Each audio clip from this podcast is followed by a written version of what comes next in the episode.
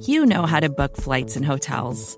All you're missing is a tool to help you plan that unbelievable travel experience. That's why you need Viator. Book guided tours, excursions, and more in one place. There are over 300,000 travel experiences to choose from, so you can find something for everyone. And Viator offers free cancellation and 24 7 customer support for worry free travel. Download the Viator app now and use code Viator10 for 10% off your first booking in the app. Find travel experiences for you. Do more with Viator.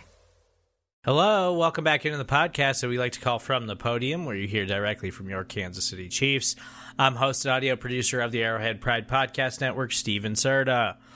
Tuesday is cut down day across the NFL. The Chiefs work towards their final 53 man roster as we turn towards the regular season. We heard from head coach Andy Reid and linebacker Nick Bolton. We'll go in that order, starting with Andy Reid, and then we'll wrap things up with Nick Bolton. Here's Reid. Game tomorrow. The players we have tomorrow off. Um, again, Blake Bell, Chenal, who is now in the concussion protocol, Frank Clark, and uh, who's sick, and then uh, Herring uh, didn't practice. Everybody else uh, practiced and did their thing. So, um, listen, until we meet again, I, I look forward to it. Go ahead, fire away. Oh, really? Okay. Coach, you're about an hour and a half away from the roster having to be set. What, what's your message to some of the players, you know, who will not be coming back, and what about the guys that are coming back? Yeah, so um, the guys that aren't uh, coming back, and right now you don't know who who's who's going to go and who's going to stay. So, but you know, we appreciate all that they've they've done for us. It's always a tough day today. So and we're right in the middle of this thing, so we'll have to. I'll be able to get you more information later on what's going on. But um, you know, these guys busted their tail, and and uh, you want them to have a chance to hook on somewhere else, or have the opportunity to come back here. Last week you had mentioned um, keeping the options open for Blake Bell. Is he still a candidate to go on injured reserve? Yeah, there's that chance. That's one of the things that we're working through. But yeah, yeah, there's that. Andy, why didn't it work out for Josh Gordon? Yeah, listen, I'm, I'm proud of Josh and for all that he did. Um, real pleasure to have him here. Um, there's a chance, you know, that he potentially is back here. So um, if it doesn't work out somewhere else, but just from a uh, football standpoint, but also even the bigger picture of things, uh, he just uh, he really did a heck of a job. How much more important is the practice squad becoming with it being expanded because of COVID and staying this way for you guys than it was when, when you first started having practice squad? I think the number was like in half of what it is now when I first got started in this thing. So, um, you know, to have that many guys and that that much opportunity for players out there, I think is uh, is great. Um, it also allows you to keep these guys in football shape and caught up on the mental part of the game. Uh, they sit in all the meetings and do that, so it becomes an important important part of it. We appreciate the league doing that. Yeah. It, it's, honestly, it's been a great job for these guys too, because it's the salary is way more than it was before. For sure, it's not peanuts for sure. Yeah, it's not bad. Yeah, it's a good way to go. And they're all, they're all trying. You know, the one thing they have they have to try to keep getting better. I mean, that's one of the things. But they, we've always had pretty good guys with that. You mentioned treating this week like a, a, normal practice week, and with this new schedule being different, if you have practice time after the preseason, is this still for you training camp? I mean, you're still doing installs, or is this where you moved on more game planning and preparing for the season? Yeah, um, yeah, no, it's it's training camp because they, they don't have a game, you know, game to go on that counts. Um, so, but at the same time, you're trying to prep them for what they're going to have coming going forward. I mean, all the way down to practicing the practices and making sure that we they have a taste of what they're going to have next week once they get you know ready to play Arizona. How, how much of, of, the latter end of the preseason did um, was Ronald Jones' case kind of helped in, in, maybe perhaps keeping him here? Yeah, I thought RoJo did a nice job down down the stretch, and um, we know what he's capable of. Matter of him being comfortable in the offense throw a lot at the running backs, and uh, but he looked like he was starting to get it down down the stretch there. So, you know, good football player. Coach, you guys uh, drafted 10 players. Um, it appears the majority of them will make the opening day roster. Just what have you learned about that group, and how do you feel about maybe the roster being a little younger than it's been in years past? Yeah, I've never gotten caught up in the how young or how old the guys are. Uh, as long as as long as they can play, I'm, I'm good. Um, and so I, I like this group. I like the way they went about business um, up in St. Joe and then carried it over here. We didn't have a big letdown on the move back, which can happen sometimes when you've got an influx of young guys. Um, so I, I appreciated the way they went about their business. Tribute to the veteran guys and then uh, the scouting department for bringing these kids in that are mature, you know. Couple more guys. Hey, Andy, what's been your impression of Shane Buechele this group camp? Yeah, Shane uh, uh, uh, really is coming off a pretty good game now. That last game did a nice job with that, and um, he got a lot of reps. I want kind of set it up that way, right, to give them an opportunity uh, to grow, which I think is important through these first few years, especially if you're not playing during the during the season much. So, um, but I thought he did a good job with that. Yeah. Anybody else? You good? Good? All right. Thank you. Okay. Yep. Thank you. Hi, Nick Bolton. Hello, how are you doing today? Yeah. Nick, um, it's a rough day. Anytime a team's got to cut people, people you've been working with.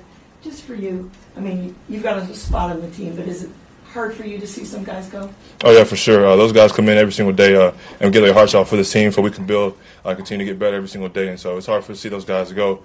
Uh, wish nothing but the best. Uh, they come in every single day uh, and, and play their hearts out, uh, and that's all you can ask for as a football player and as a person, as a teammate. As being a Mike linebacker, especially people in my side of the ball, I can speak for. I, I, I appreciate that a lot. So I wish nothing but the best going forward. So, how are you approaching this week? Getting ready because it's you know, coach said it's still training camp. Mhm. It's not game week yet. Um, how are you approaching it as you guys get ready to start an actual game week next week? Oh yeah, we're just fine tuning our scheme, uh, trying to get a little bit better on things that we've uh, saw throughout preseason games and um, throughout training camp that probably can be tweaked a little bit, uh, be a little bit better. So that's kind of what we've been doing this whole week. Um, getting some good work uh, going against the ones, and so uh, just kind of going out there every single day and just kind of fine tuning what we're doing every single day. Have you seen things in, uh, from the defense in the preseason or recently during uh, practice lead you to believe that you guys are making progress defensively? Oh yeah, oh yeah. Especially uh, I can go with the young guys at first. Uh, just starting with those guys, I can kind of see that the scheme's starting to click for them. Um, they're playing a whole bunch faster, uh, communicating well. Um, it's kind of if you communicate well, it kind of knows you have confidence in yourself and what, what the scheme is. And so uh, those young guys are doing a hell of a job, and then the vets are doing a great job of just helping them, uh, including myself, uh, just grow every single day. Um, they see something that we think that we could see or be a little better at. Uh, they make sure they mention it uh, and speak up about it. So we're kind of just having open communication through young guys and vets. Are there some specific examples you can point to that illustrate what you're talking about there? Uh, I won't go into that deep, but uh, those rookies are doing a hell of a job. On those six drives that the first team got, six punts, three three and outs, I mean, it was very efficient. Was there anything on the film that you guys look back on, you went through and everything that you could critique? Because it, it seemed like there was a lot to like. Oh yeah, it's always something you can critique throughout the football game. Um, okay, again, we're playing fast, and that kind of playing fast and playing physical kind of messed up for a little bit of mistakes. Uh, we could have been cleaner on a couple of things uh, uh, here and there, but overall, I feel like preseason was a great uh, stepping stone for us, now we're ready for the season now. Nick, when you say the scheme's starting to click for younger guys, is it Mhm. the speed at which they're playing, asking fewer questions? I mean, what makes you say that it's starting? Um, it's actually asking more questions. Uh, the more questions you're asking, you learn more. Uh, so trying to ask more questions uh, and ask more about the details other than the overall scheme. And so uh, when you fine tune details and you get everybody do- thinking the same way, if they see one person do something and they can react a different way, um, uh, everybody's thinking the same way. Uh, it makes everybody play faster. Nick, what's it like when people come to you for those answers when you guys are on the field and you're not necessarily obviously an assistant coach, but you're supposed to have that responsibility? What's it like when when you know that's sort of your role at this point? That's actually pretty cool. Uh, last year was Hitch uh, did it, so I um, kind of got to, to figure out the stuff that makes them play faster. Um, so it's kind of like open communication, just trying to figure out what makes uh, a corner play faster, and they communicate what do they see and what they see on stuff from outside in versus a D end or a D tackle. Um, maybe if it's a, a verbiage I could use and make them. Understand something I'm saying quicker or something like that. So just open communication, just learning. Um, again, it's just year two for me, so I'm still learning, still evolving, and trying to figure out the best way to be the Mike Backer. Uh, and I'm just going to continue to do that as well. You, you guys are trying to match obviously what the offense presents Mhm. and get lined up. Um, how much time do you feel like you have between snaps? Obviously, hearing the play call from, Mhm.